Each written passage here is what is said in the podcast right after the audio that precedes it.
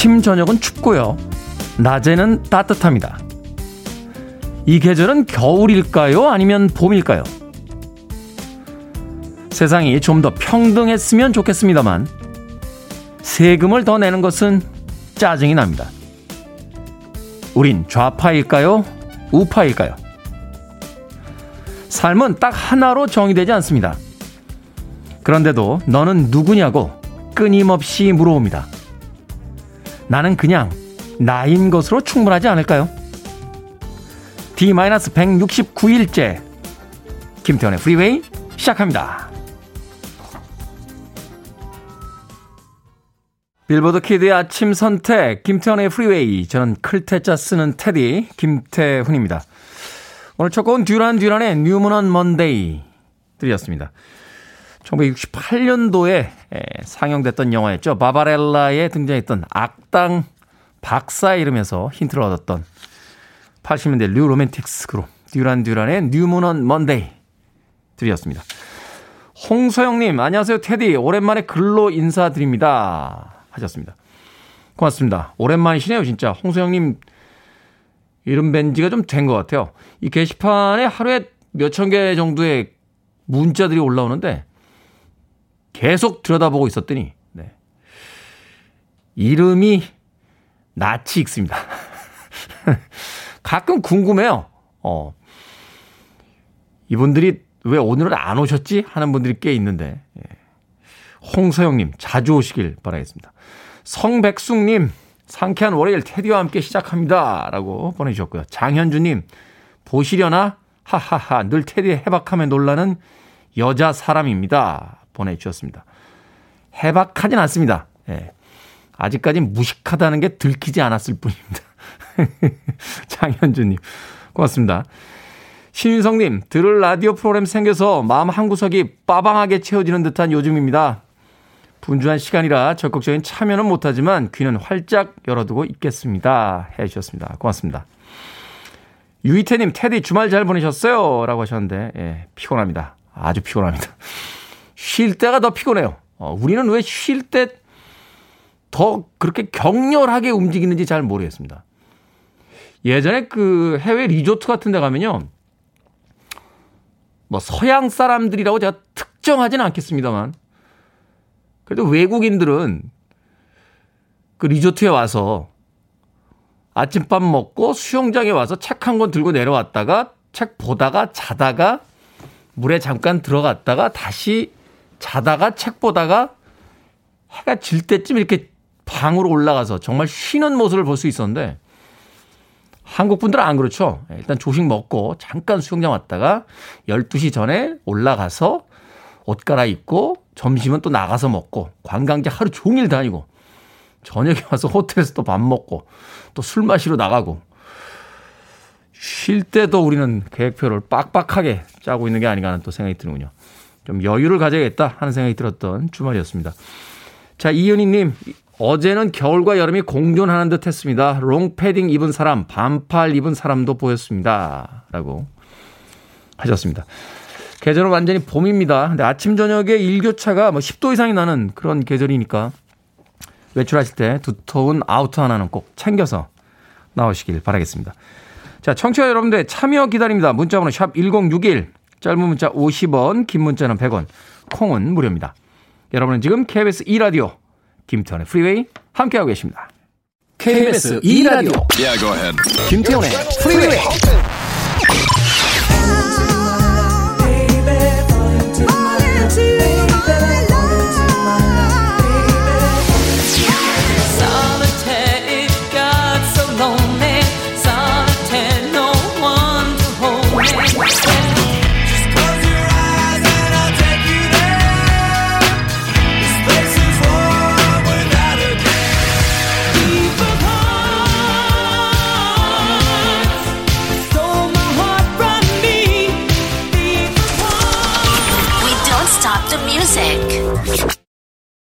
평화로운 월요일 아침에 잘 어울리는 곡이었죠. 9007님의 신청곡으로 띄워드렸습니다. 메리 맥그리고의 Torn Between Two Lovers 드렸습니다. 이소진님, 테디님, 오늘은 제가 일찍 일어나서 기다리고 있었습니다. 반가워요. 저는 아침형인데 해가 늦게 뜨면 일어나기 힘들더라고요. 이제는 해가 길어져서 좀 수월합니다. 라고 보내주셨습니다. 이소진님. 네. 해가 좀 길어져야, 아침에 좀 일찍 해가 떠야 사람의 몸에 어떤 그 작용을 하는지 모르겠습니다만 창문에서 해가 좀 쏟아져 들어오고 아침이 좀 따뜻해야 눈을 떴을 때 기분이 좀 상쾌하고 편하게 뜨는 게 아닌가 하는 생각이 듭니다. 겨울철에 가장 힘든 게요. 눈 떴는데 여전히 주변이 깜깜하고 특히나 그 좀 추우면 예, 이불 속에서 나오기 쉽지 않잖아요. 저는 그래서 사실은 방온도를 좀 올리고 가습기를 튼채 예, 자는 편인데 가끔 가습기에 이제 물이 떨어지면 예, 얼굴이 거북이 등껍질처럼 이렇게 갈라져가지고 깰 때가 있습니다. 너무 이렇게 실내 기온을 올리는 게 좋지는 않다라는 이야기도 합니다만 추운 건 진짜 싫습니다. 예. 아무리 무슨 과학자들이 나와가지고 방온도가 18도에서 20도 정도로 유지하는 게 건강이 좋다. 본인들은 그렇게 주무시는지 모르겠습니다만 예, 저는 23도를 고집하며 예, 자고 있습니다. 예, 이 국가 시책에 안 맞는 건가요? 내 방에서 내 맘대로 온도 정도는 올릴 수 있는 거 아닌가? 예, 저는 개인적으로 그렇게 생각합니다. 해가 길어지고 따뜻해지니까 아침에 좀 일어나는 게 쉬워지지 않을까 하는 생각이 드는군요. 네, 이소진님. 따뜻한 아메리카노 모바일 쿠폰 예, 보내드릴게요. 커피 한잔 하시고요. 아침을 좀 여유 있게 시작하시길 바라겠습니다. 김기선님, 테디 패션이 영 하시네요. 라고 예, 모자티 입고 왔어요. 예, 모자티. 유지수님, 뭐 입고 출근할까요? 하셨는데, 어, 저한테 그런 걸 물어보시면 안 됩니다. 아침마다 저도 고민됩니다. 옷이 이렇게 많지도 않아요. 근데 그 많지 않은 옷을 어떻게 조합을 해서 입을 것이냐. 이게 지금 머리가 아파 죽겠거든요. 예. 참 이런 고민들. 예. 패션업계에 계신 분들은 아침에 출근할 때마다 옷 뭐 입을까 때문에 고민 많이 하지 않겠어요? 다 옷 전문가들이니까 출근할 때마다 야 그게 뭐냐 옷이 막 이러면서 저는 그쪽 일을 하지 않은 걸 정말 다행으로 생각하고 있습니다. 유지수님. 테디 훈남이라고 닉네임 쓰셨습니다. 테디님 졸린데 10분만 더 잘까요? 일어나서 커피를 마실까요? 라고 하셨는데 커피 드세요. 10분 더 주무신다고 피로 풀리지 않습니다. 자, 조희룡님의 신청곡으로 합니다. 프랭크 벨리의 원곡을 리메이크했는데 예, 아마도 이 곡은 바로 이 아티스트에게 줘야 되지 않을까 싶습니다. 모튼 하켓, Can't Take My Eyes Off You.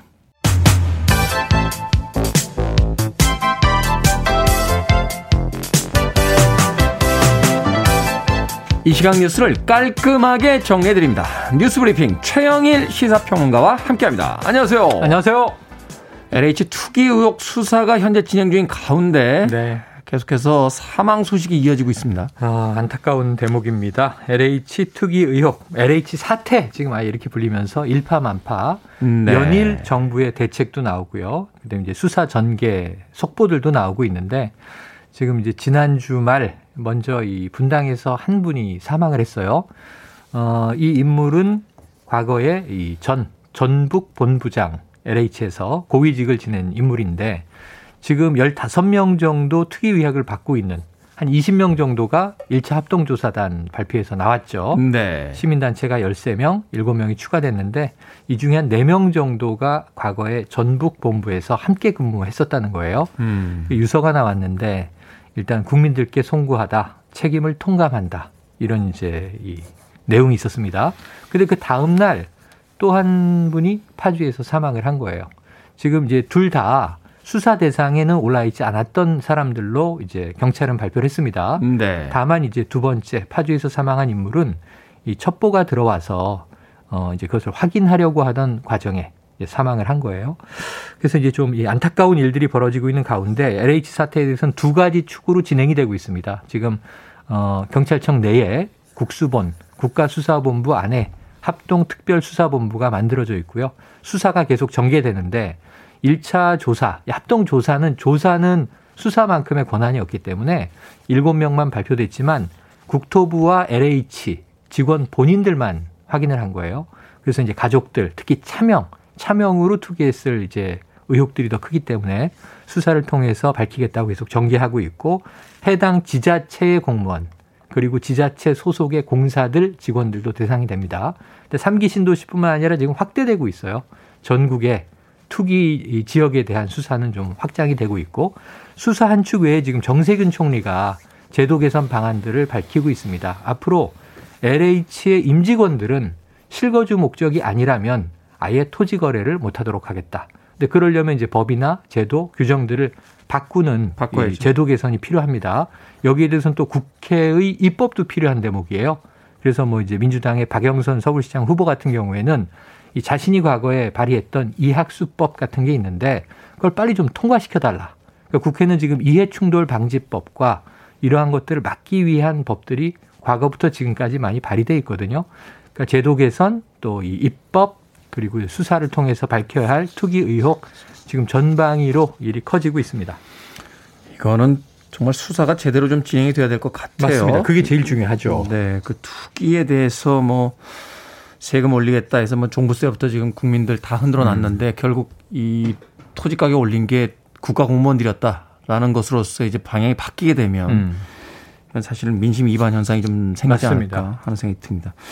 자, 문재인 대통령이 퇴임 후에 거주할 예정인 사저 부지 얘기가 또 화제가 됐습니다. 대통령의 사저 퇴임하면 이제 전직 대통령들이 어, 경호를 받으면서 이제 네. 법률에 의거해서 지내게 되는데 한번 생각해 보시면 과거에는 뭐 고 김영삼 대통령, 김대중 대통령은 동교동, 상도동 네. 이렇게 자신의 집이 오래 있었던 곳이 기념관들이 돼 있어요. 그 왜 동교동 게 상도동계 예, 정치 계보가 있었죠. 정치 계보도 만들었죠. 옛날 얘기고. 네. 전두환 전 대통령 생각을 해보면 연희동은 계속 추징을 하려고 그러는데 이 집이 추징이 안 돼서 이제 최근까지 시끌시끌합니다. 네. 그 이후에 또 보시면은 이 고 노무현 대통령은 봉하 고향에 사절을 마련해서 살고 있고. 근데 이게 한때는 또 이제 상대 당으로부터 아방궁이다 이런 비판을 받았는데 이제 여기에 대한 또 이제 논란이 계속 이제 있기도 했습니다.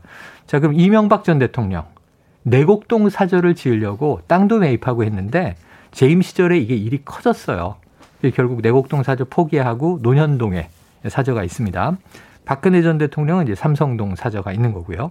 문재인 대통령은 본가가 양산입니다. 네. 그 양산에 원래 있었던 부지에 추가 부지를 구입해서 퇴임 후에 살기 위한 사저를 짓는 건데 문제는 이게 일부가 농지라는 거예요. 음. 그러니까 농지를 사서 주택을 이제 쓸 수 있게끔 용, 용도 변경을 해서 가는 건데 여기에 대해서 이거 법률적 문제가 있다라고 야당 의원 일부가 문제 제기를 한 거예요.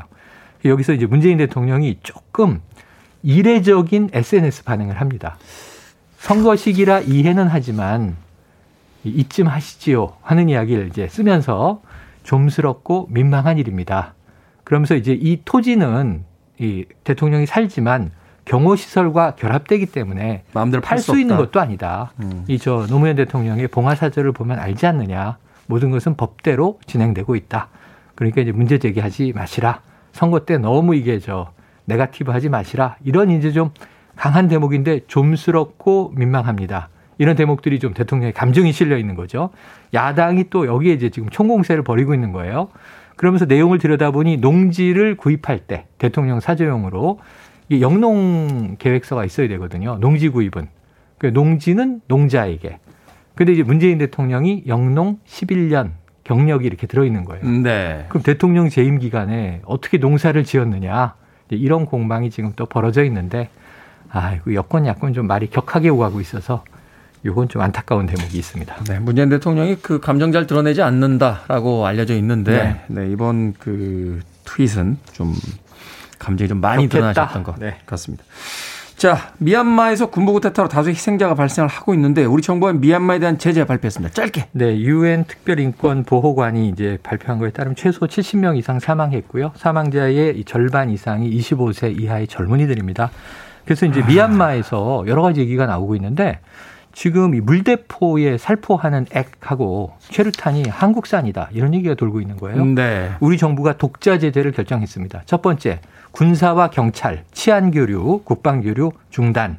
뭐 원래 이제 군사 교류 하고 있고 우리가 교육시켜 주는 것도 있습니다. 전면 중단했고요. 두 번째 전략 물자 수출하지 않는다. 그리고 정말 쓰고 있는 최루탄이 우리 한국산인가 지금 조사에 들어갔고요. 세 번째로는 개발 협력이 있습니다. 연간 한 900억 정도 지원하고 있거든요. 이것도 전면 중단.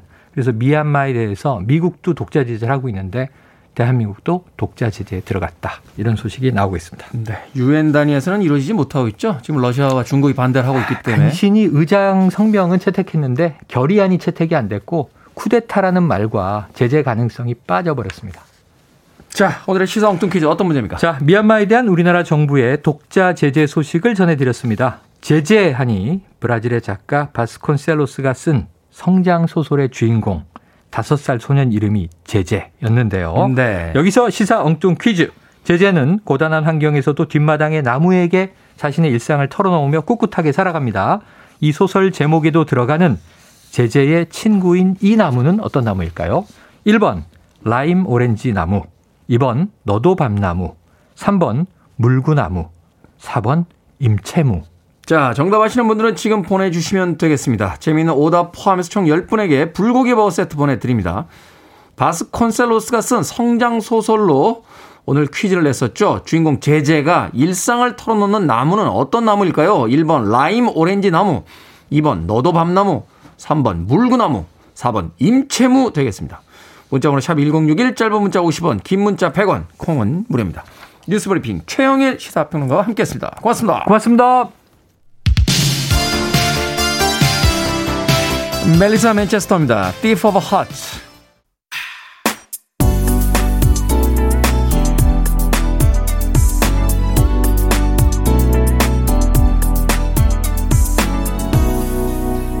김태훈의 Freeway.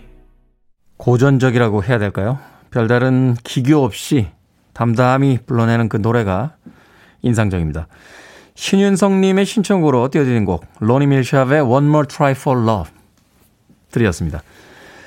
사실 신윤성 님께서는 이 곡이 아니라 이제 원곡으로 신청을 하셨어요. Byrne and Barnes의 81년도 버전으로 신청을 하셨는데 오늘은 84년도에 로니 밀샙이 리메이크한 One More Try for Love 들려드렸습니다. 자, 시사 엉뚱 퀴즈. 오늘의 문제. 브라질의 작가 바스콘셀로스의 작품 속 주인공. 제제의 친구는 어떤 나무였을까요? 정답은 1번. 나의 라임 오렌지 나무라는 책의 제목에도 있었죠. 라임 오렌지 나무였습니다. 황승현님, 한무라고. 한무 선생님 잘 계신가요, 진짜? 에, 바깥에서 우리 민영 피디가 고개를 끄덕이는데 개인적 친분이 있는지는 잘 모르겠습니다. 아, 그런 건 없다고요? 예, 잘 계시답니다. 한무 선생님. 배은하님, 대나무라고 보내셨고요. 배근숙님, 내 다리는 그냥 무라고. 네. 옛날에 사람이 신체를 이렇게 채소에다 빗대가지고 이야기했는지 모르겠어요. 무다리다! 라고 했는데, 의사 선생님들의 이야기에 따르면 이 다리가 두꺼워야, 예, 나이 들어서 건강하답니다. 근육량이 많아야, 예, 우리가 병원 치료를 받을 때도 훨씬 더 빨리 회복이 된다고. 백여 선생님, 네, 그 다리가 말을 하는 날이 올 겁니다. 조금만 더 버텨보시길 바라겠습니다. 이게 위로가 되나요? 네, 안 되나? 송현희님, 전현무라고 해줬고요. 라라니님, 예, 나는 꿈나무라고. 김명웅님, 이건 안 보낼 수가 없네요. 정답은 1번, 라임 오렌지 나무입니다. 5학년 때 이 책을 읽고 너무 울었던 기억이 나요. 47살이 되었지만 그때의 마음이 생각납니다. 가장 애정하는 책입니다. 라고 보내주셨습니다. 어떤 음악과 어떤 영화와 어떤 그림과 어떤 책은 영원히 잊혀지지 않는, 영원히 기억되는 그런 것들이 있죠. 김명웅님, 오늘 라임 오렌지 나무가 아, 퀴즈에 나와서 뭐처럼 옛날 생각이 좀 잠기신 것 같습니다. 자, 오늘 소개해드린 분을 포함해서 정답, 오답 상관없이 모두 10분에게 불고기 버거 세트 보내드리겠습니다. 당첨되신 분들은요, 오늘 방송이 끝난 후에 김태훈의 Freeway 홈페이지에서 확인할 수 있습니다. 포털 사이트에 김태훈의 Freeway 검색하시고 들어오시면 되고요.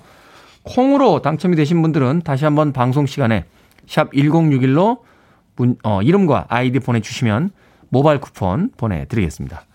짧은 문자는 50원, 긴 문자는 100원입니다. 자, 80년대와 90년대 클럽가를 휩쓸었던 팀입니다. Black Box, Fall Into My Love.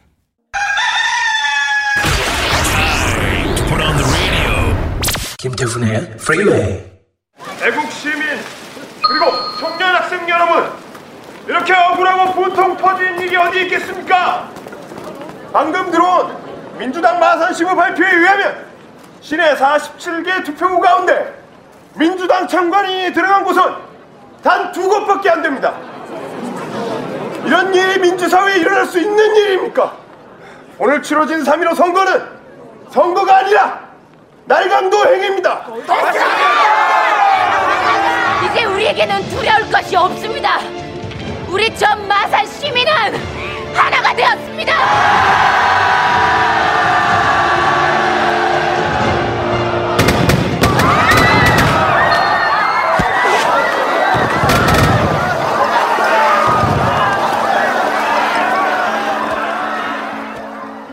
생각을 여는 소리 사운드 오브 데이 오늘은 3.15 의거 61주년 기념일입니다.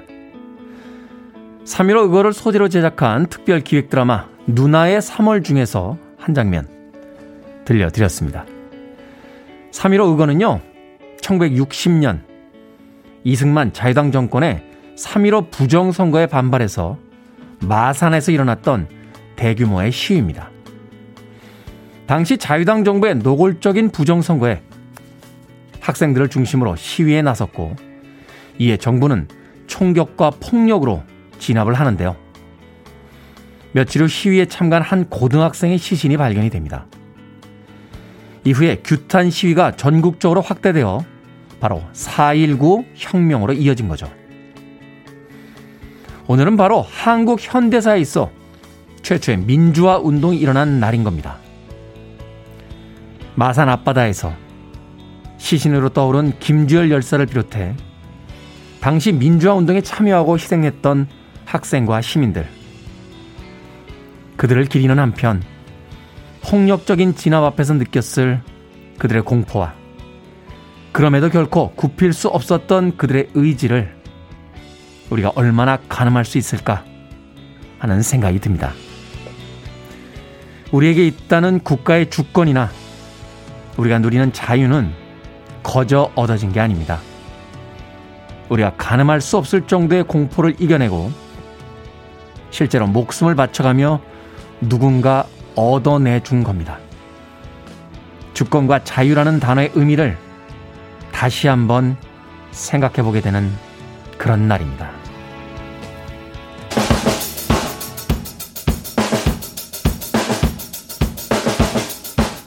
U2의 곡입니다. Sunday, Bloody Sunday. Listening to one of the best radio stations around. You're listening to 김태훈의 Freeway.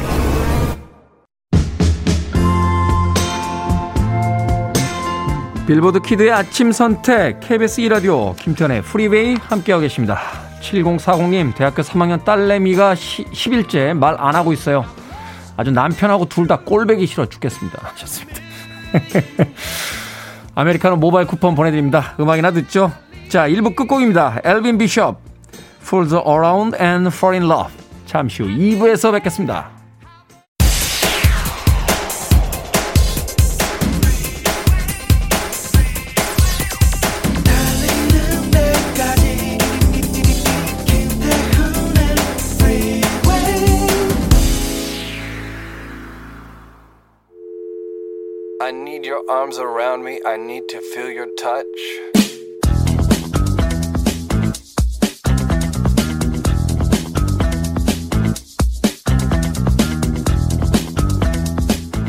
지역 신문에 실린 과외 광고. 수학과 물리학 개인 교습. 전 학년 학생 대상으로 철저한 지도. 스위스 연방 이공학 교사 자격증 소지. 게렌 히티크 카이치가 32번지 1층. 시범 강의 무료. 알베르트 아인슈타인.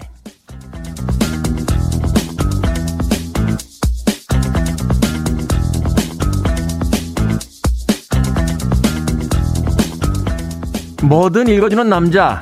오늘은 1900년대 초반 아인슈타인이 지역 신문에 냈던 광고 글을 읽어드렸습니다. 아인슈타인은요, 대학에서 수학과 물리학을 전공했는데 전공을 살린 일자리를 얻지 못해서 보험회사에 취직했습니다. 그런데 월급이 너무 적어서 과외를 구해야 했던 거죠.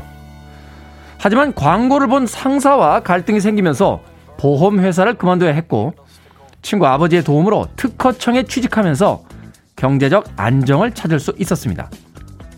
그리고 몇 년 지나지 않아 노벨상의 영광을 안겨준 논문들을 발표하게 되는데요.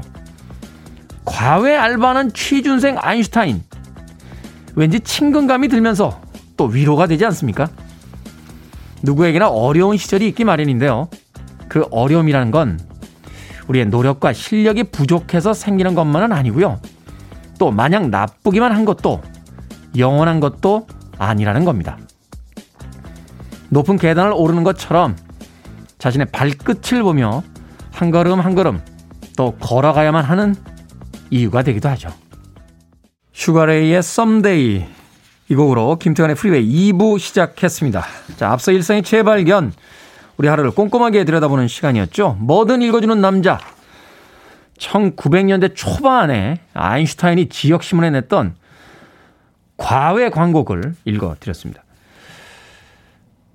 알베르트 아인슈타인에게 가외를 받은 학생들은 성적이 향상됐을까요? 예. 네. 선생님이 아무리 뛰어나도 못 알아듣게 이야기하시면 아니 상대성 이론을 저도 몇 번 이렇게 쳐다본 적이 있는데 이번 생에서 이야기는 글른 것 같아요. 네. 알베르트 아인슈타인 힘들었던 보험회사 시절 동안 네, 수학과 물리학에 대한 아, 가외 선생님으로도 일했다는 거 오늘 새롭게 알게 된 음, 사실이었습니다. 그러니까요, 어, 누군가에게 어려운 시절이 있을 때 그것이 단지 나의 어떤 노력과 실력이 부족해서 생기는 것만은 아니라는 거죠. 누구나 그런 시기가 있고 그런 시절을 또 거쳐 가야지만 또 성공하는 시간을 맞이할 수 있다 하는 또 교훈이 아닌가 하는 생각이 듭니다. 생각해보면 굉장히 유명한 사람들 중에 이런 시기를 겪었던 분들이 꽤 많잖아요. 뭐 쿠엔틴 타란티노 같은 감독은 비디오 가게 점원으로 예, 시작을 했고요. 가끔 저희가 틀어드리는 음악의 그 주인공이기도 하죠. 로드 스튜어트 같은 이 뮤지션은 묘지에서 땅을 파는 아르바이트를 하며 예, 생계를 또 유지를 하기도 했습니다. 저도 되게 힘들었어요. 예, 굉장히 힘들었습니다. 예, 위인만 되면 됩니다. 예, 힘든 건 다 했어. 그러니까 위인 전에 앞부분은 다 썼는데 뒤가 안 써, 뒤가. 언젠가 써지지 않겠습니까? 예, 그런 생각을 하면서 어, 띄워드린 곡이 바로 슈거레이의 언젠가 Someday라는 곡이었습니다. 자, 뭐든 읽어주는 남자의 선요. 여러분 주변에 의미 있는 문구라면 뭐든지 읽어드립니다. 포털 사이트에 김태훈의 프리웨이 검색하고 들어오셔서 청취자 참여라고 쓰여진 부분 누르시면 뭐든 읽어주는 남자 게시판이 있습니다. 홈페이지 게시판 이용해서도 참여하실 수 있고요. 말머리 뭐든 달아서 문자로도 참여 가능합니다. 문자번호 샵 1061, 짧은 문자 50원, 긴 문자는 100원, 콩은 무료입니다. 채택되신 분께는 촉촉한 카스테라와 라떼 두 잔 모바일 쿠폰으로 보내드리겠습니다. 자, 그리고 이번 주에 여러분께 특별 선물 어, 드립니다. 일요일 코너 Sunday Jazz Morning의 게스트죠. 재즈 피플의 김광현 편집장님께서 예, 밥보다 재즈라는 책을 발표를 하셨는데 편집장님이 추천하는 아름다운 재즈곡에 관한 책 네, 읽고 싶은 분들은 지금 신청해 주시면 되겠습니다. 이번 주에 모두 10분 추첨해서 드립니다. 문자번호 샵 1061, 짧은 문자 50원, 긴 문자 100원, 콩은 무료. 말머리에 재즈 달아서 보내주십시오. I want it, I need it, I'm desperate for it. Okay, let's do it. 김태훈의 Freeway. 두 곡의 리듬 파트가 꽤나 흡사하죠. 필 콜린스의 You Can Hurry Love 드렸습니다. 앞서 들으신 곡은 소울 시스터의 The Way to Your Heart까지 두 곡의 음악 이어서 보내드렸습니다. 4911님, 퇴사하고 맞이하는 첫 월요일 너무 평온하고 좋네요. 활기찬 한 주 보내세요. 자주 참여하겠습니다. 하셨습니다. 퇴사 축하드립니다. 예. 입사가 있으면 퇴사가 있는 거죠. 어, 만남이 있으면 이별이 있는 거고. 사람들은 그 하나의 세트에서 꼭 앞부분만 영원히 존재할 것이다. 라고 생각하는 경우가 있는데 입사와 퇴사, 네, 만남과 헤어짐은 하나의 패키지가 아닌가 하는 예, 생각이 듭니다. 저도 퇴사가 결정되던 날 기억나는군요. 예. 부장님이 부르셔서 너 며칠 있다 퇴사다. 라고 해서 어, 네 하고서는 영화 보러 갔어요. 아직도 기억납니다. 예. 기타노 다케시의 하나비 봤습니다. 하나비. 예. 회사의 퇴사가 결정된 날. 예. 정말 홀가분하더군요. 예. 퇴사가 결정되고 나서 극장에 있는데 퇴사가 결정이 안 됐으면 이렇게 사장님이 아실까봐 이렇게 전전긍긍하지 않았겠어요? 예. 근데 아주 당당히 봤습니다. 예. 사구일님. 피자 한 판 보내드립니다. 예. 직장 동료들과 퇴사하시는 날 파티 한번 하시길 바라겠습니다. 5672님, 아들 둘인데요. 큰아들 결혼 준비하면서 서운한 것도 많았습니다. 어제는 자기 살집 짐 옮기고 오늘부터 각자 생활한다고 하니 혼자 갑자기 울컥해 눈물이 나네요. 잘 키운 건지 잘하고 지낼 수 있을 건지 걱정이 밀려오면서 눈물이 납니다. 하셨습니다. 5672님, 네, 이제 아들, 큰아들에게서 졸업하시는 겁니다. 네, 졸업. 잘 살 수 있습니다. 걱정 안 하셔도 됩니다. 5672님도 잘 사셨잖아요. 네, 아이들에게도 이제 아이들의 시간이 펼쳐지는 거죠. 결혼하니까 아이도 아니군요. 네. 큰아들에게서 이제 졸업하시고 5672님도 좀더 네, 본인의 인생에서 즐거움 많이 찾으시길 바라겠습니다. 5672님에게도 아메리카노 모바일 쿠폰 한 잔 보내드립니다. 오늘 선물 많이 쓰는군요. 3175님, 워킹맘 20년차 여동생이 새로운 곳으로 인사 발령이 나서 걱정이 많을 것 같은데 적응 잘하라고 이름 한번 불러주세요. 김은경 화이팅! 이라고 하셨습니다. 새로운 곳으로 인사 발령 나는 게 좋습니다. 예, 또 새로운 사람들을 만날 수 있잖아요.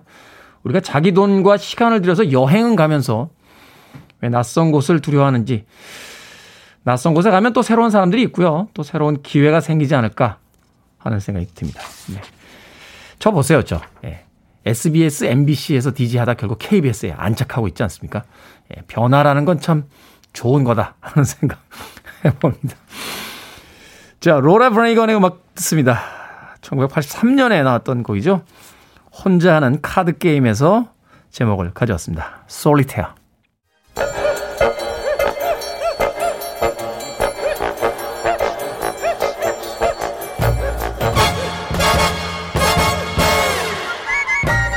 온라인 세상 속 촌철살인 해학과 위트가 돋보이는 댓글들을 골라봤습니다. 댓글로 본 세상.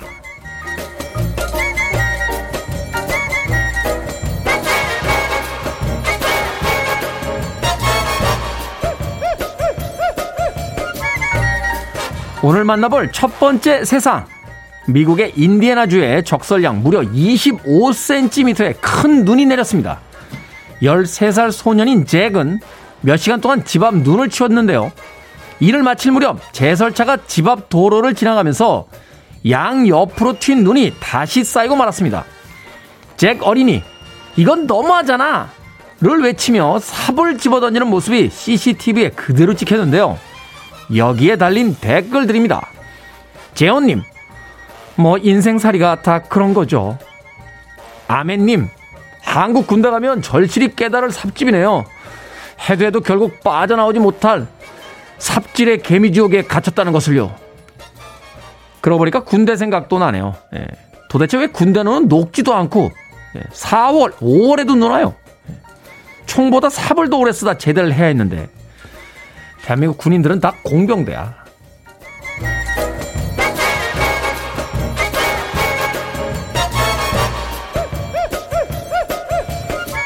두 번째 댓글로 본 세상. 미국 CNN에서 코딱지 파는 사람들에게 경고를 날렸습니다. 코를 판 손으로 물건을 만지면 코로나 바이러스가 묻어서 전파가 될 수 있고 반대로 손에 묻은 바이러스도 코를 통해 침투되기 쉽다는 겁니다. 그래도 코를 파고 싶다면 주먹을 쥐었다 폈다 하면서 참거나 마스크를 써서 손을 못 대게 하라 하는 조언도 남겼는데요. 여기에 달린 댓글들입니다. 슈퍼히어로님. 코딱지 파는 것도 마음대로 못하는 더러운 세상. 모타님, 아니, 쓸 기사가 없어 고민하다 코 파며 쓴건 아닌가요? 일본에 가면요, 귀 파주는 가게도 있습니다. 귀 파주는 가게.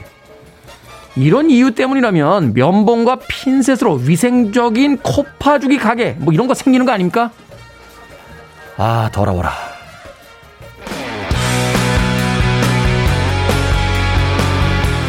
푸파이터스입니다. Run to Fly.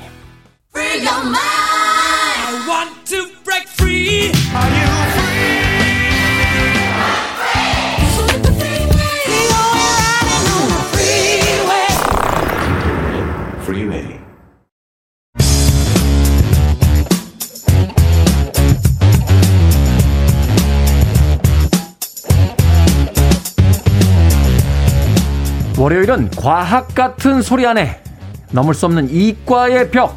이분과 함께라면 가뿐하게 넘을 수 있습니다.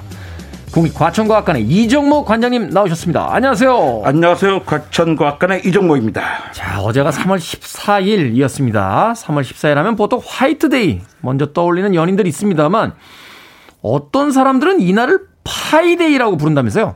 예. 그 우리나라에는 과천과학관 있죠. 그렇죠.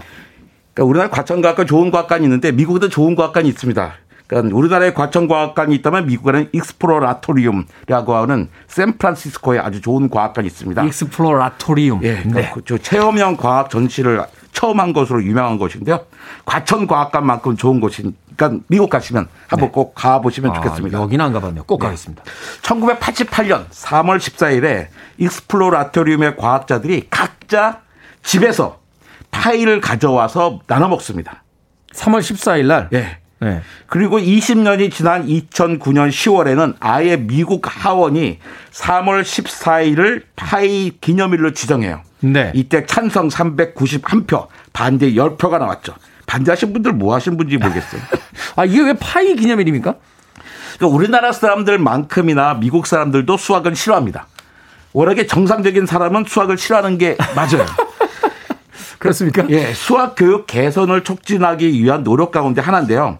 MIT 대학은 3월 14일에 신입생 합격 통지서를 발송합니다. 그러니까 아인슈타인이 아까 이 과외 광고 들으셨잖아요. 네네네. 그 힘들게 독일에 살던 아인슈타인이 미국으로 가죠. 미국에 망명 와서 취직한 곳이 프린스턴 대학교입니다. 프린스턴 대학교. 예, 프린스턴 대학교는 아인슈타인의 생일인 3월 14일에 기념 행사를 하는데 아인슈타인 하면 상대성 이론이잖아요. 네. 근데 상대성 이론 어렵잖아요. 그렇죠. 이번 생에 힘들다고 하셨죠. 그렇죠. 그래서 파이데이도 함께 기념하는 겁니다. 파이데이도 함께 기념한다. 예. 그러니까 우리나라는 우리나라 교육부는 2017년에 3월 14일을 수학과 친해지는 날로 정했어요. 아 이게 그러니까 3월 14일 이게 3.14 이게 이제 우리가 원주율이라고 하는 거 맞습니다. 거기서 이제 나오기 때문에 이 날을 이제 파이데이라고 한다. 예. 아 그렇군요. 또 거기에 관련돼서 이제 주로 이제 이공계가 굉장히 강한 MIT 대학에서는 3월 14일 날 신입생 합격 통지서 내고 프린스턴에서는 또 아인슈타인의 생일이 공교롭게 3월 14일이니까 이날 기념 행사 하고 미국에서는 또 이날을 파이 기념이라고 하원에서 지정하고 예. 아. 우리나라도 좀 파이 좀 먹었으면 파이데이 하면 되는데 네. 파이를 잘 먹다 보니까 수학과 친해지는 날이라고 했죠. 그렇군요. 이 덕후들 이런 표현이 어떨지 모르겠습니다만 그 관장님은 굉장히 지금 신나하시는 것 같습니다. 파이데이다라고 하시는데 우리가 이제 원주율을 3.14까지는 외우잖아요. 예. 이 원주율이 뭐고 이 3.14가 과연 뭔지 좀 소개를 좀 해주십시오. 그러니까 원의 둘레를 구하는데 필요한 상수가 원주율이에요. 네. 원이 있는데 지름이 10걸음이라고 생각해봐요. 열, 그 지름이 10걸음인 원을 그려놓고 쭉 네. 걸어봤어요. 걸어봤더니 둘레가 30걸음이에요. 아, 그럼 지름에다가 3을 곱하면 둘레 길이가 나오는 거잖아요. 지름 10걸음에 둘레 그렇, 30걸음이면. 그렇죠. 네. 그러니까 이때 3이 바로 원주율입니다. 아. 근데 10걸음, 지름 10걸음짜리 걸어봤더니 30걸음 나왔어요. 네. 근데, 근데 지름이 2,000걸음짜리가 있다고 해봐요. 그럼 6,000걸음. 그쵸.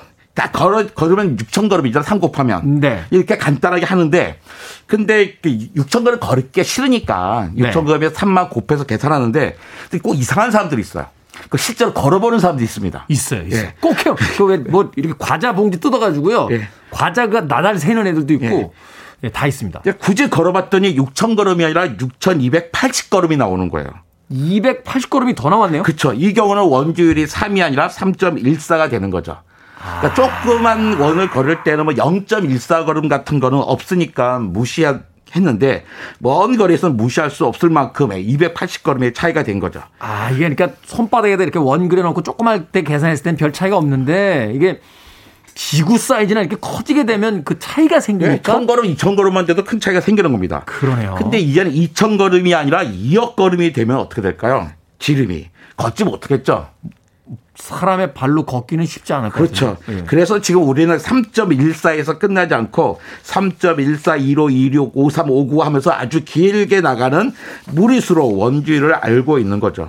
아. 그러니까 소수점 아래의 수가 규칙성 없이 무한히 계속되는 원주율을 우리가 쓰려는데 3.14, 15 귀찮잖아요. 그냥 간단하게 파이라고 쓰는 겁니다. 아, 그러니까 그걸 일들이 외워서 3.14 발라발라발라 이게 아니라 야 원주율의 상수는 그냥 파이 이렇게 써놓으면 그게 3.142로 이렇게 나가는 거로 네, 그냥 필요한 야- 만큼 길게 써라 하는 거죠. 아 그렇군요. 그럼 이거 원주율을 누가 먼저 계산을 해낸 겁니까? 그러니까 이건 뭐 누가 먼저라고 할 게 없어요. 원주율 이야기하면 다들 뭐 이집트가 원조야, 바빌로니아가 원조야, 그리스가 원조야 하고 말씀하시는데요. 네. 설마 그 나라 사람들만 원주율이 궁금했겠습니까? 음. 다들 세금도 걷어야 되고 집도 지어야 되는데 원주율이 필요했겠죠.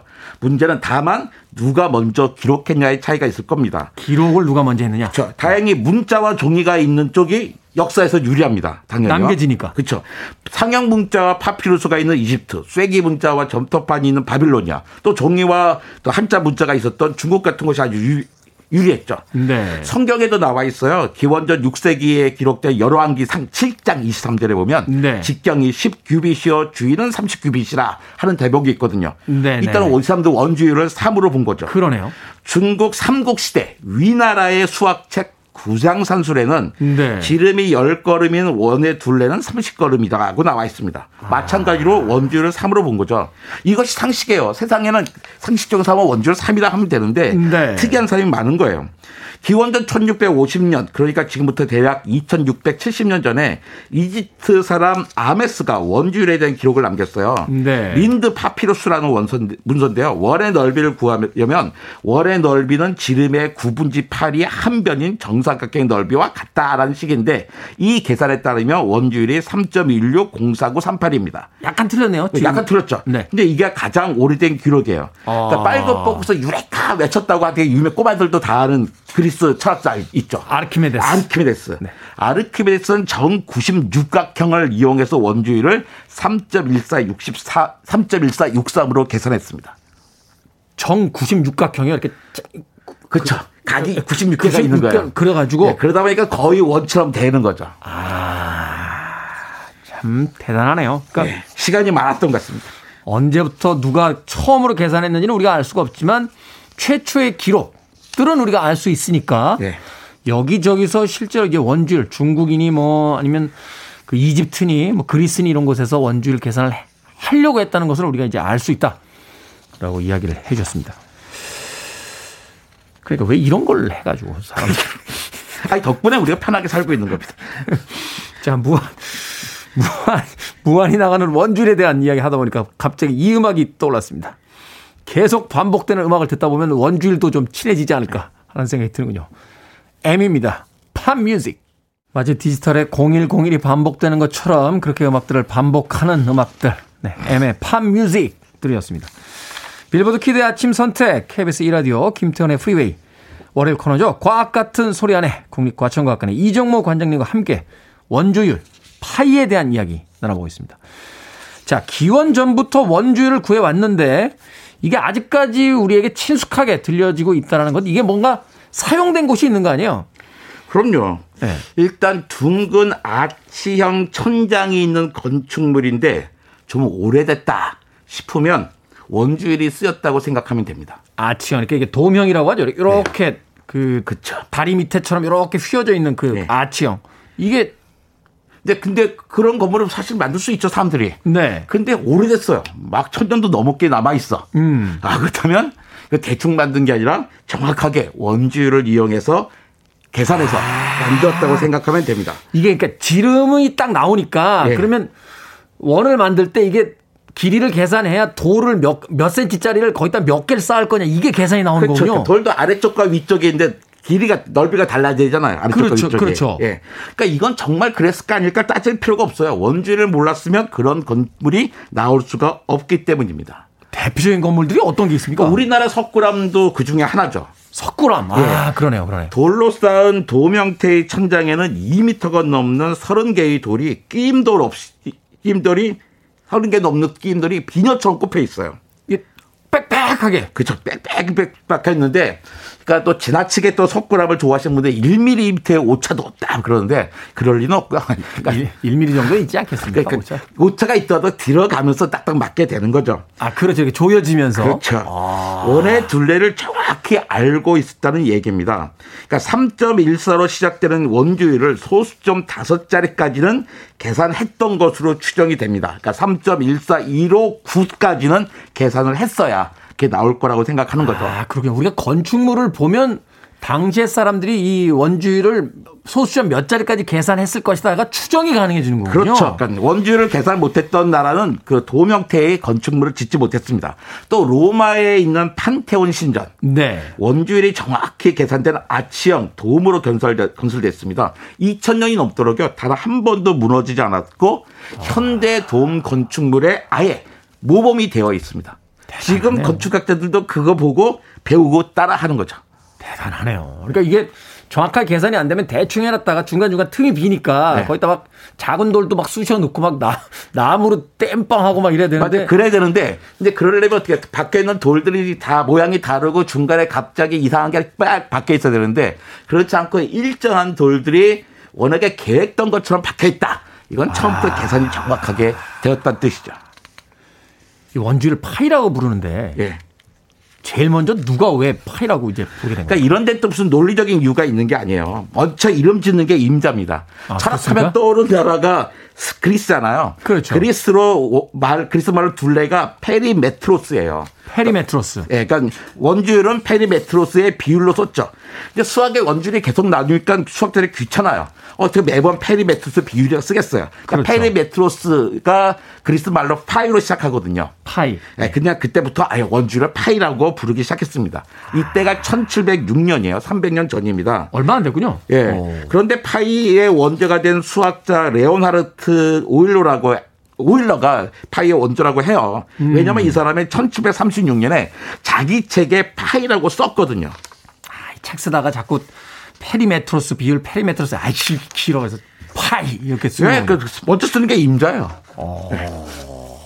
대단하네요. 역사에는 뭐 아주 과학적인 사유의 부분도 있지만 그냥 우연의 산물 어, 대충 그냥 썼다가 일반적으로 통용되는 이런 부분도 있다. 네. 아마 딴 사람이 책 먼저 써야 돼가지고 아, 길어 그랬는데 딴 사람이 썼으면 딴 사람 이름이 남았겠죠. 그렇군요. 자, 이 원주율, 어, 이야기 듣다 보니 굉장히 흥미롭습니다. 우리 일상생활에 또 실질적으로 사용되는 경우 있다면 몇 개만 더 알려주십시오. 그러니까 육상 400m 경기를 보면 각 레인의 출발선이 다르잖아요. 그렇죠. 네. 어떤 사람은 앞에서 뛰고 어떤 사람은 뒤에 뛰죠. 그렇죠. 400m 트랙의 경우 바깥 곡선 줄의 길이가 더 길기 때문입니다. 네. 가장 안쪽에 있는 1번 레인은 정확하게 400m예요. 음. 근데 마지막 8번 레인은 445m입니다. 한 바퀴 다 돌면. 그렇죠. 네. 그러니까 각 레인의 길이에 따라 출발선의 위치가 정해지는 것이죠. 어느 레인에서 달리든 공정한 경기가 치러지려면 정확한 길이가 측정돼야 되고 이때 네. 원주율이 필수적이죠. 아. 그리고 또 이제 자동차 매일 봐요 우리가 자동차의 주행 거리를 구하려면 네. 자동차 바퀴의 둘레와 회전수를 곱해야 되잖아요. 그렇죠. 이때 자동차 바퀴의 둘레를 알려면 지름 곱하기 원주율이 필요한 거죠. 아 그러네요. 네. 이것을 이용해서 자동차의 속도계도 나오는 거고 또 내비게이션도 뭐 거기에 내가 속도가 얼마야라고 얘기해 주는 겁니다. 아. 그것도 게 쓰이게 있는데요. 슈퍼컴퓨터의 성능을 계산할 때 원주율의 근사값을 사용하기도 합니다. 각 회사마다 슈퍼컴퓨터가 다 다르잖아요. 그렇죠. 근데 우리 슈퍼컴퓨터는 성능이 얼마야? 할 때 우리 몇 자리까지 계산했어? 막 이렇게 하는 거죠. 아, 원주율을 몇 자리까지 계산했느냐가 그 컴퓨터의 어떤 연산 능력을 보여주는 거다. 그렇죠. 오. 대략 지금까지 계산 이게 이제 무한히 나가잖아요. 무한히 나갑니다. 그러니까, 그러니까 분수로 만들 수 없는 유리수잖아요. 네. 그러니까 1986년에는 35자리까지 사람이 계산했어요. 35자리까지. 예, 1945년에는 620자리까지. 근데 요즘의 슈퍼컴퓨터는 요즘 거 모르겠고요. 2년 전에 22조 4천억짜리가 넘었었습니다. 소수점 밑으로요? 예, 22조 4천억짜리. 그걸 왜 계산합니까? 우리 컴퓨터가 더 좋은 컴퓨터야. 우리 거 사세요. 이렇게 이야기하는 거죠. 지금도 계산 계속 계산하고 계속 있겠네요. 있습니다. 네. 계속 눈 아니 그러니까 컴퓨터니까 눈 뜨고 눈 뭐 자고 하는 건 없겠습니다. 그냥 일생이 파이 계산하다가 인생을 보내네요. 그 슈퍼 컴퓨터. 컴퓨터 있습니다. 네. 대단합니다. 우리는 그냥 수학의 하나의 공식에 에, 존재하는 줄만 알았습니다만 고대 건축물의 어떤 아치형 천장이라든지 또는 자동차의 어떤 속도계를 만들 때 또 400m 올림픽 경기에서 달리기를 할 때도 원주율이 사용되고 있다라고 이야기해 주셨습니다. 자, 과학 같은 소리 안에 오늘은 파이 원주율에 얽힌 다양한 이야기 국립과천과학관의 이정모 관장님과 이야기 나눠봤습니다. 고맙습니다. 감사합니다.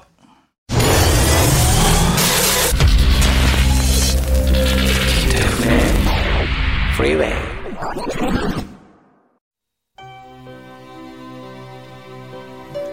KBS 2라디오 김태훈의 프리웨이 D-169일째 방송 이제 마칠 시간입니다. K81160125님께서요. 태디 수고하셨어요. 오늘도 좋은 하루 내일 또 만나요. So long 이라고 보내주셨습니다. 앤 머레이 I just fall in love again 오늘 끝곡입니다. 저는 내일 7시에 돌아옵니다. 고맙습니다.